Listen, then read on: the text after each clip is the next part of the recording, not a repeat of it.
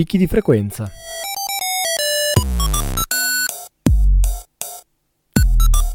Storie, viaggi, recensioni. Il settimanale di montagna di Radio Onda d'Urto.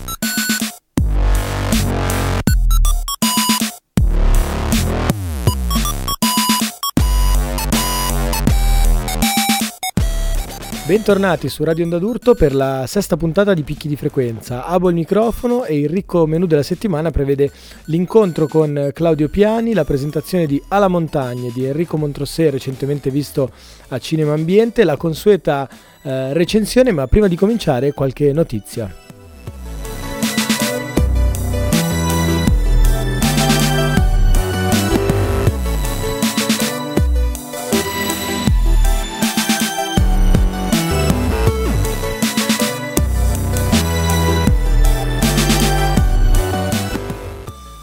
Senza prendermi sul serio, consideravo e considero lo scalare montagne la forma migliore, o perlomeno la più antiaccademica, di ribellione contro la linea orizzontale del nostro essere, la sedentarietà della nostra volontà, l'entropia che tutto chiama e che trasforma la vita, ogni vita, in un classico divenire. Casalingo, poltronesco, affamato di divani e di poltrone, un necessario antidoto alle scuole, alle dottrine, alle fabbriche, agli stadi, agli schermi piatti, a tutte le istituzioni che vorrebbero chiudere dentro a specifiche stanze l'originaria libertà di ogni ricerca ed elargire impieghi, cattedre, premi, confezioni a destra e a manca per alimentare quel regime di stantio che tutti noi, nostro malgrado, annusiamo. Il logorroico annuncio istituzionale del nostro finire. Se dentro a quelle stanze non si apre una porta per uscire fuori e alzare lo sguardo, siamo fottuti. Si muore seduti, piegati, piegati, pagati.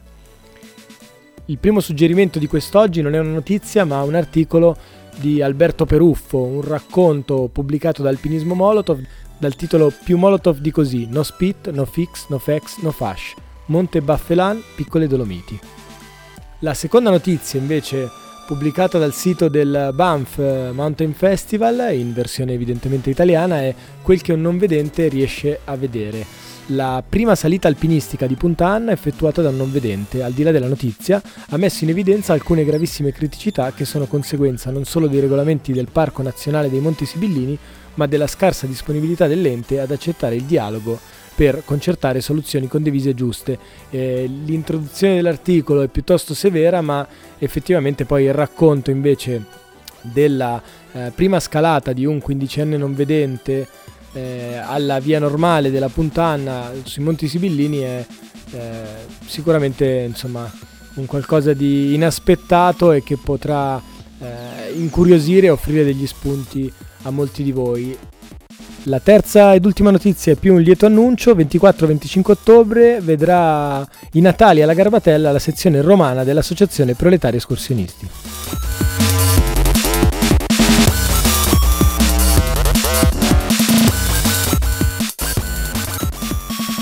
Entriamo nel vivo della sesta puntata di Picchi di Frequenza facendo la conoscenza di Claudio Piani. Claudio ha deciso eh, di viaggiare in direzione dell'Australia e di non utilizzare l'aereo, questa è la sua esperienza. Dunque, innanzitutto ho sempre viaggiato tanto e mm, avevo girato già tutta l'Europa, ho fatto un po' di viaggi in bicicletta, così, quindi avevo un po' di esperienza. Diciamo che non mi bastava più viaggiare i due mesi estivi che prima avevo un lavoro che mi permetteva di viaggiare tutta l'estate quindi ho iniziato a pensare a fare qualcosa in grosso. L'idea principale era attraversare la Russia, poi mi è venuto in mente allora di buttarci dentro l'Asia e poi arrivati lì um, avevo in mente di andare in Australia a lavorare e tirare su un po' di soldi per sopravvivere. Insomma, è stato abbastanza inaspettato, ecco, è stato un divenire di, di cose. Un viaggio programmato o spontaneo? Abbiamo chiesto a Claudio qualcosa in più. Ma dunque, la parte europea, quindi Polonia, Bielorussia e tutta la Russia era era già ben stabilita, insomma. Quindi le tappe in Russia erano stabilite, in Mongolia era stabilito più o meno e le prime in Cina anche. Dal centro della Cina, diciamo, ho iniziato un po' a andare a caso veramente. Un po' seguivo gente che trovavo e mi interessava, a volte mi fermavo di più in certe città se mi piacevano, quindi è stato molto da dopo la Cina è stato sì, tutto improvvisato, mentre no in Russia avevo le tappe ben stabilite. È anche abbastanza facile, c'è da dire in Russia, perché essendo essendoci poche città e così tanti chilometri sei quasi obbligato a fermarti nelle, nelle città principali, quindi ho fatto il lago Baikal, il Novosibirsk. il clima, le lingue, le stagioni. Che cosa puoi dirci? Sì, ho avuto la fortuna di... sono partito il 6 agosto, quindi ho fatto tutta estate. Ho praticamente seguito l'estate, sono arrivato poi giù in sud-est asiatico, che comunque era sempre estate, e in Australia d'estate. Quindi la Russia l'ho fatta praticamente fine agosto, inizio settembre, in un mese, Mongolia anche, in quello spezzone di tempo, e niente, temperature così buone. Andava di giorno anche sui 30 gradi, perché in Siberia comunque fa abbastanza caldo, e di notte, vabbè, si stava in freddo, ma tranquillo, insomma. Quindi non ho trovato difficoltà. Eh, lingue, dunque, sinceramente pochissimi parlano inglese. In Russia ho avuto la fortuna di incontrare tanti ragazzi giovani che mi hanno anche ospitato e con loro sì potevo comunicare abbastanza facilmente. Dalla Cina in poi non, ehm, non ho più trovato nessuno che parli inglese. O meglio, in Mongolia qualcuno, in Cina veramente nessuno, quindi era molto più problematico comprare i biglietti del treno, fare la spesa. Invece sud-est asiatico, col fatto che un po' più turistico, rinizia, rinizia a trovare gente che parla inglese, qualcuno francese anche in Vietnam per il discorso delle colonie. Puoi farci quindi un bilancio del viaggio al netto eh, dei piccoli incidenti che capitano in un minuto? Ma io devo dire che sinceramente è stato benissimo, proprio certo uno deve essere un po' portato perché sinceramente io non mi sono mai trovato e penso che se uno sta un minimo attento non ti trovi mai in situazioni realmente estreme però devi comunque essere un po' mettere in conto, per dire avevo comprato una moto in Laos, sono caduto in moto, quindi devi mettere in conto un po' di qualche imprevisto, una carta di credito persa, eh, qualcuno che magari ti vuole fregare, insomma può capitare. Però in realtà a livello, a livello, proprio concreto non ho mai avuto problemi. A livello mio personale mi sono sempre sentito abbastanza a mio agio, devo dire. Mai solo, anche perché nonostante viaggiassi da solo era il modo migliore per incontrare più gente possibile, sia locali sia altri viaggiatori. Quindi alla fine, sinceramente, io sono stato proprio bene. Poi... Il ritorno.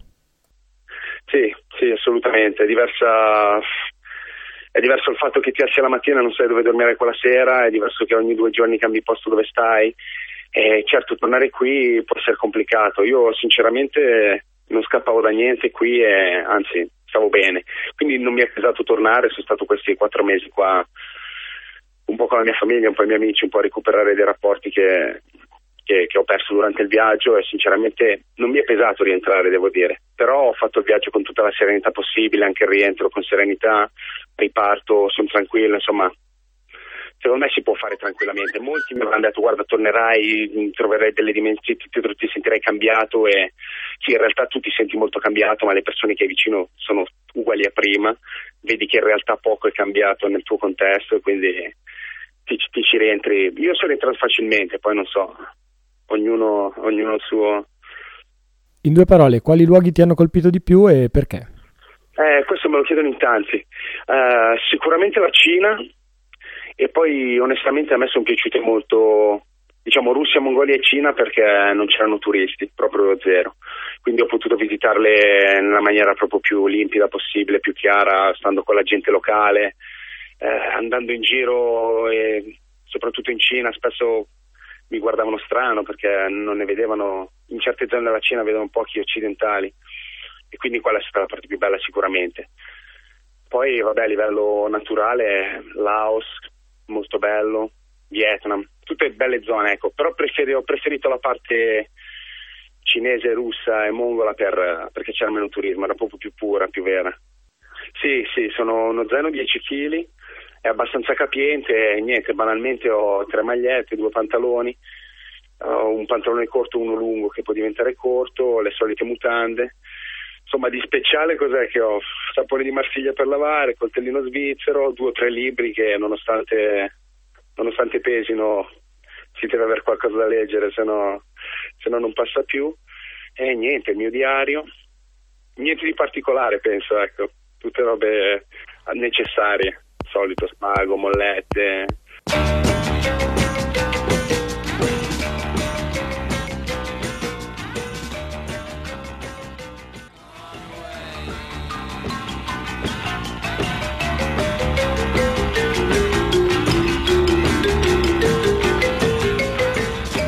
Allora siamo con eh, Enrico Montrosé, eh, regista e produttore cinematografico, se non vado errato, che ha partecipato all'ultimo festival Cinema Ambiente eh, nella sezione Torino e le Alpi con il suo, con il suo film A la Montaigne. Eh, buongiorno Enrico e benvenuto. Ciao a tutti, ciao ciao. Eh, un film, eh, va detto prima di tutto, molto bello, anche se lo diciamo agli ascoltatori a scatola chiusa, e che mh, mm, propone un, un, salto spazio-temporale nel mondo degli alpeggi, nel mondo degli alpeggi di oggi, visti da chi magari vive la quotidianità della città con i suoi ritmi frenetici. Eh, un film che appunto descrive la vita dell'alpeggio attraverso le immagini, attraverso anche la convivenza con gli attori del, dell'alpeggio, ci sono immagini eh, della mungitura delle mucche all'alba, ci sono immagini del lavoro eh, costante con gli animali, proprio la vita dell'alpeggio però ai giorni nostri. Quindi la prima domanda che ti farei Enrico è come ti è nata l'idea di questo film? Ma eh, guarda, come avevo già detto in altre occasioni, abbiamo risposto a un bando eh, europeo, quindi non è eh, un'istanza, come posso dirti, genuina, emotiva che parte da me, per quanto appunto io abito da Aosta e, e chiaramente questo è, è, il, è il, mondo che, che, che vivo e le montagne sono estremamente vicine, quindi è chiaro che questo mondo non mi è eh, estraneo. Eh, l'esigenza invece più particolare forse eh, potrebbe eh, essere la risposta a una domanda perché hai pensato di girarlo in questo modo, eh, cioè eh, per gli ascoltatori che non hanno la possibilità di vederlo, l'idea è stata quella di fare un percorso sì tra gli alpeggi, alcuni alpeggi valdostani, nella, nella fattispecie l'alpeggio della PES che si trova sopra San Nicolà, ehm, però attraverso, cioè coniugando tre livelli narrativi diversi. Uno facendo ricorso a delle immagini d'archivio del, del BREL, che è, è l'ufficio, diciamo così, eh, è un archivio eh, di immagini eh, valdostane, eh, che fungono un po' da contrappunto con le immagini moderne. Dall'altro c'è il, il livello oggettivo della descrizione della, della pura uh, attività documentaristica, quindi dello sguardo oggettivo, e dall'altra però c'è uno sguardo soggettivo di questo, uh, questo ricercatore che eh, diciamo così, abbiamo pretesto eh, che in, in, uh, intende una, condurre una ricerca sulla vita del, del, degli alpeggi al, al, al, giorno d'oggi. Quindi ecco, questi tre piani si intersecano e danno la possibilità di, di avere un, uno sguardo antico, uno sguardo totalmente interpretato e uno sguardo eh, diciamo così, più Mm, più oggettivo. L'insieme di, di questi tre, tre, tre, mm, tre visioni, tre livelli, secondo me, è ciò che rende il film, diciamo così, abbastanza particolare nel suo genere, pur raccontando qualcosa che comunque nel bene o nel male, sì, effettivamente, come dicevi tu in premessa, eh, è, è, qualcosa di eh, distaccato dalla, dalla, dalla quotidianità. Tuttavia devo, devo dirti eh, eh, sconta un po' il, il, fatto di avere una sua eh, retorica ben specifica legata alla, alla rappresentazione per immagini. Guarda, hai, quanti ne conosciamo? Ecco. Hai centrato un punto che volevo trattare perché è un po' la domanda che mi sono fatto anch'io alla fine del film, cioè eh, è vero che c'è un distacco fra la vita del, della metropoli, delle città di oggi e quella dell'alpeggio però è anche vero che forse mh, non è così, come dire, il mondo dell'alpeggio non è poi così isolato dal resto del mondo, no? non, non, c'è questo distacco tra modernità e, e premodernità, potremmo dire. Eh, ci sono ritmi diversi, c'è un rapporto diverso con la natura, però eh, come dire, non, non, è tutto idilliaco, anche, anche rispetto a cosa emerge nel film. No, ma questo assolutamente. Diciamo che tranne i pochissimi eletti, tutti, che, tutti coloro che vivono sono vittime di schiavitù eh, o di legami, diciamo così, eh, estremamente forti con la cosa che fanno. Eh, e, è chiaro che c'è più un livello percettivo, no? uno non vede o, o, sopporta più facilmente il legame, il vincolo suo proprio rispetto a quello, a, quello, a quello, degli altri, per cui uno spettatore potrebbe sicuramente dirsi cavolo che, che vita dura questa degli alpeggi, no? che, che, ritmo sempre legato a, appunto, a, a, un ritmo che è quello delle bestie, che è quello del, della produzione, eh, poi magari che so io si alza tutte le mattine e deve fare un'ora e mezza di, di macchina per, per, andare al lavoro, stare in ufficio otto ore seduto e ritornare a casa, ecco, quindi voglio dire, eh, eh, so, sono, sono, sono, mondi che si incontrano e si scontrano. Certo. Eh, dal, d'altro canto, eh, appunto, eh, la modernità, come, come mi è capitato anche di recente di, di, di affermare, eh, entra in una dinamica, se vuoi, eh, abbastanza importante, soprattutto nelle nuove generazioni di,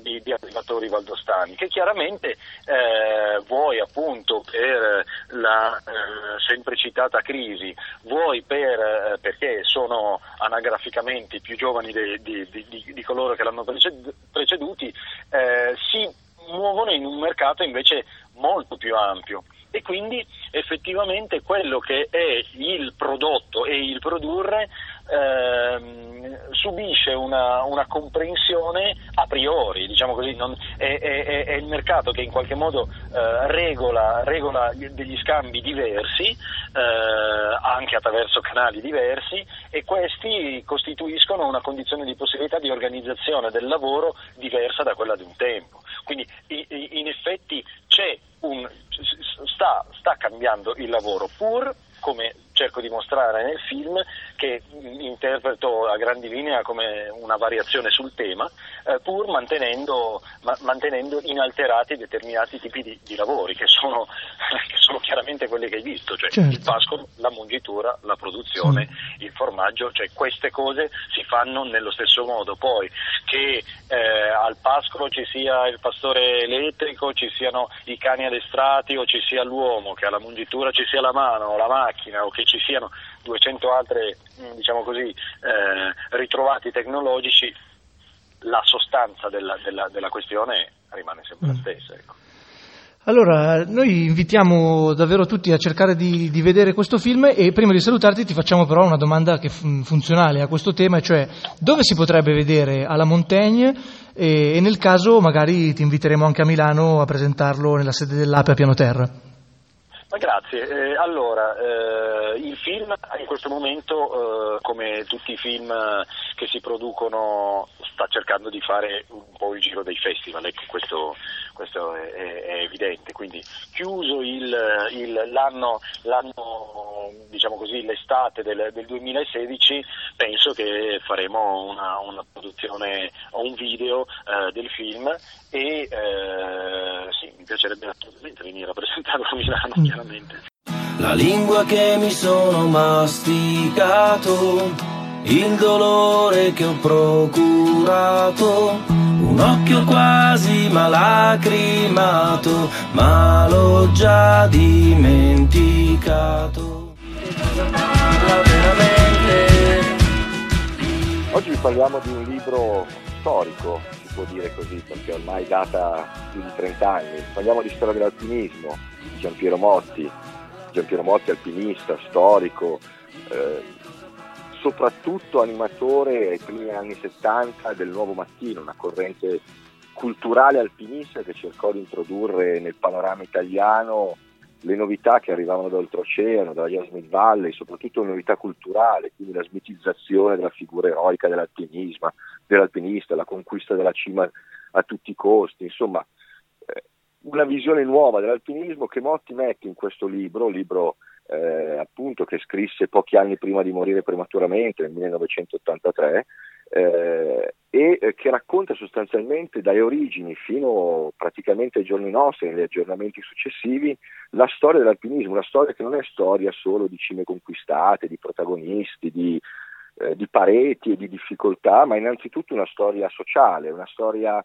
della montagna inserita nel contesto storico, culturale e sociale delle varie epoche in cui l'alpinismo si è dispiegato, dalle origini, dalle montagne viste quasi come simbolo religioso o, o che facevano paura nei disegni medievali, per arrivare poi attraverso eh, l'epoca delle grandi scalate scientifiche o ancora prima l'epoca dei montanari cacciatori alle, alla storia vera e propria, quindi le prime conquiste sul bianco, sulle Alpi occidentali, piuttosto che l'evoluzione dell'arrampicata su roccia nei suoi grandi protagonisti.